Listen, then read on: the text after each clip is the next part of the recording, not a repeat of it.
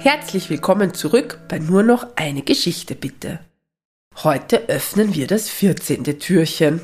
Also macht es euch gemütlich, spitzt eure Ohren und begleitet Lisabella bei ihrem aufregenden Abenteuer. Eine rote Katze. Lisabella und ihre Freunde stehen am Rand des Wassers auf einer dünnen Eisschicht. Wir müssen uns schnell etwas überlegen, sagt Beppi. Ich habe schon sehr kalte Füße und die Sonne geht bald unter. Wie aus dem Nichts kommen zwei Schwäne herbeigeschwommen. Ihre Federn glänzen weiß und ihre Schnäbel sind knallorange. Hallo, meine lieben Freunde, schnattert der eine Schwan. Die Fischlein haben uns geholt. Sie haben uns erzählt, dass ihr auf die andere Seite des Teichs müsst.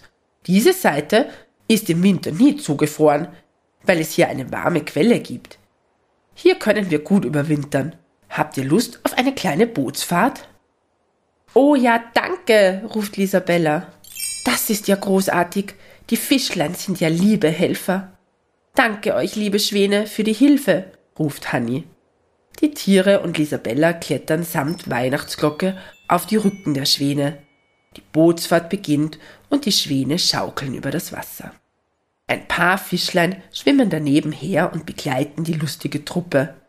Bald erreichen sie das Ufer auf der anderen Seite. Hier wohnen die Schwäne und Enten. Unter dem Schutz der Weiden, die ihre Äste tief bis in das Wasser hängen lassen, sind ihre Nester im hohen Schilf versteckt. Lisabella und ihre Freunde klettern an das Ufer.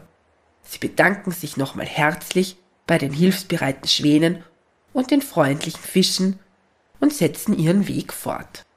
Franzi fliegt ein Stück in die Höhe. Weit, weit weg sieht er den Kirchturm. In diese Richtung müssen wir, zwitschert Franzi.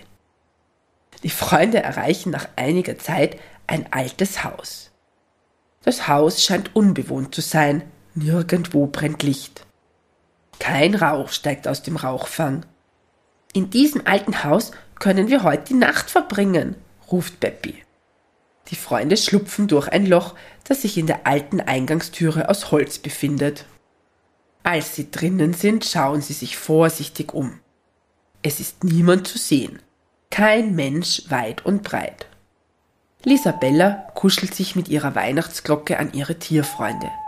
Sie decken sich mit ein paar alten Zeitungen zu und schlafen bald ein. Mitten in der Nacht wird Leo durch ein lautes Geräusch geweckt. Aus der Küche hört man ein Klappern und Klopfen. Leo sieht sich mutig um. Wohnt etwa doch ein Mensch im Haus? Vorsichtig schleicht sich Leo in die Küche. Er lugt hinter dem Türrahmen hervor. In der Küche ist es finster. Kein Mensch ist zu sehen. Da entdeckt Leo eine Katze, die sich am Küchentisch etwas zu essen sucht. Leo erschrickt und möchte davonlaufen. Doch die Katze hat Leo bereits entdeckt. Mit einem großen Satz springt sie vom Küchentisch. Um seine Freunde nicht zu verraten, läuft Leo nicht zu seinem Schlaflager zurück. Er verkriecht sich unter einem Kasten.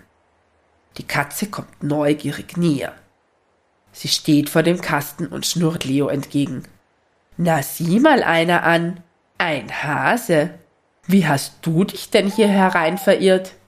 Ich muss dir leider mitteilen, dass dies mein Revier ist. Hasen haben hier nichts verloren. Leo schaut unter dem Kasten hervor.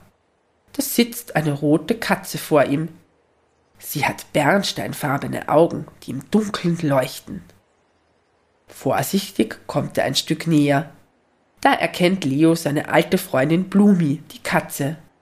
Blumi, ruft er erfreut unter dem Kasten hervor. Hallo Blumi, dich habe ich ja schon lange nicht mehr gesehen. Wie geht es dir? Bist du noch immer so ein Nachtwandler und durchstreifst die Straßen des Menschendorfs? Hallo Leo, alter Hase, freut sich Blumi, ihren alten Freund zu sehen. Natürlich, du weißt doch, die Nacht gehört den Katzen. Blumi grinst übers ganze Gesicht. Aber was machst du hier? Wohnst du nicht auf der anderen Seite des Menschendorfs? fragt Blumi. Ich bin hier mit meinen Freunden unterwegs. Wir helfen einer kleinen Elfe mit ihrer magischen Weihnachtsglocke in ihr Elfendorf zurückzukehren, erwidert Leo. Dieses alte Haus dient uns heute als Nachtquartier. Wir werden morgen in der Früh wieder weg sein. Ich hoffe, wir stören dich nicht. Nein, das tut ihr nicht. Ich habe nur nachgesehen, was hier los ist. Es hat so nach Maus gerochen, antwortet Blumi und schnuppert wieder ein wenig in der Luft herum. M Maus, sagt Leo verlegen. Es gibt hier nur eine Elfe, ihre magische Weihnachtsglocke, eine große schwarze Krähe und mich. Eine Maus habe ich hier nicht gesehen. Er fügt noch hinzu. Hey Blumi, es ist bald morgen. Musst du nicht schon gehen, damit du zu Hause bist, wenn es wieder hell wird? Du hast einmal erzählt, dass du in der Früh immer sehr gutes Essen serviert bekommst. Nicht, dass es dir deine Geschwisterkatzen wegessen. Blumi antwortet.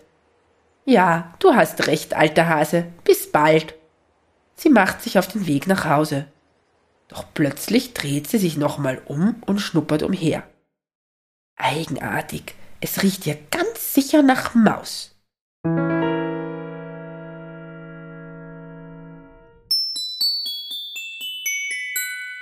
Wie es mit der Katze Blumi und den Freunden weitergeht, erfährst du morgen am 15. Dezember. Baba!